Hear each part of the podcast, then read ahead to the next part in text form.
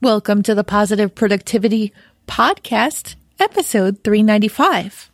The Positive Productivity Podcast was created to empower entrepreneurs to achieve and appreciate personal and professional success.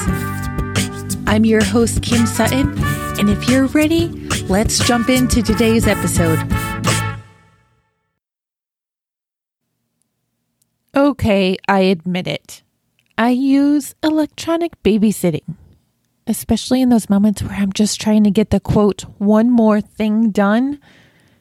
And if you're a parent of any age, let's just be honest, but especially the one to five year olds, well, I guess I say five because that's where the oldest of my littles is about to be, then you may very well understand what I'm talking about.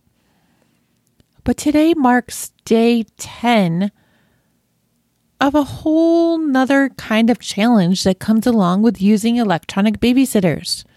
And that challenge is my smartphone is missing. Yes, for 10 days I have been without my iPhone. My dear husband had the crazy idea a week and a half ago of, hey, I've got the day off. Let me just keep the littles at home with us. But to be totally honest, after about half an hour, he was thinking, oh goodness, what did I do? Now we love our children dearly, but when you've got three of them, I don't know how parents who have more than three in that age range do it. There comes a point, at least in our family, where we just give in to the requests. Mama, can I use your phone? Dada, can I use your phone? I want to watch you kids. And after that repeated request, and by repeated, I mean about 50 gazillion times, we give in. Now, I know the parenting police may be out there judging me, and that's totally all right. We all do things differently, and I know there are different ways that we could do things. But on this particular day, it was a podcasting day, by the way, so I had guests lined up from early in the morning to late in the afternoon. I handed my phone over. And then I didn't see it again. I looked for it the first day and the second day. And now, here, 10 days later, I still haven't found it. But I've realized something. Actually, I've realized a few things. Number one, I don't need to be connected to my phone or to the outside world nearly as much as I was. And I know I don't use it as much as some people do. But if I want to see what the latest updates are on Facebook or I want to get a message, I can choose those times more easily by keeping the tabs closed on my computer and then opening them up when I want to see what's going on. And as far as text messages, I have my Mac. Anything important is coming through, and those who really need to get in touch with me can call me on the old fashioned landline. I have noticed that in these past 10 days, I have reclaimed a lot of the time that I didn't even realize I was missing. I still have no idea where my phone is. That handy Find My Phone feature doesn't work when the phone battery is dead. And I have a 5S. I love you, Apple.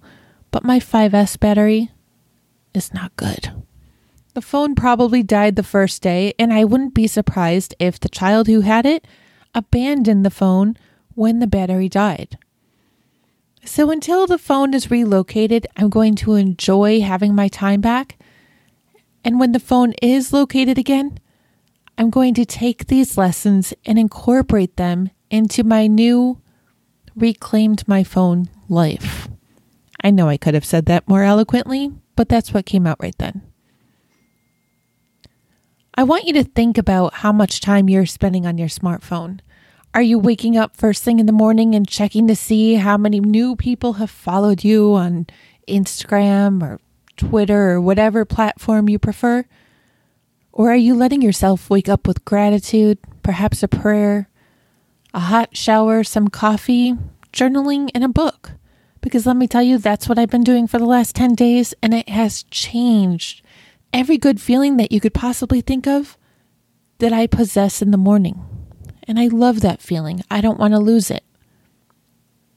Think about how you're letting your smartphone dictate your day and start taking your time back. Take it back in your hands, and I don't mean by putting your phone into your hands. I mean, take your life back in your hands. Now, with all this said, go forth and make it a positive and productive day. Thank you for tuning in to this episode of the Positive Productivity Podcast. When I'm not podcasting, I'm supporting six to seven figure business coaches with their marketing automation and entrepreneurs like you through my coaching and mastermind programs. I want to invite you to visit thekimsutton.com to learn how I can help you take your business to the next level.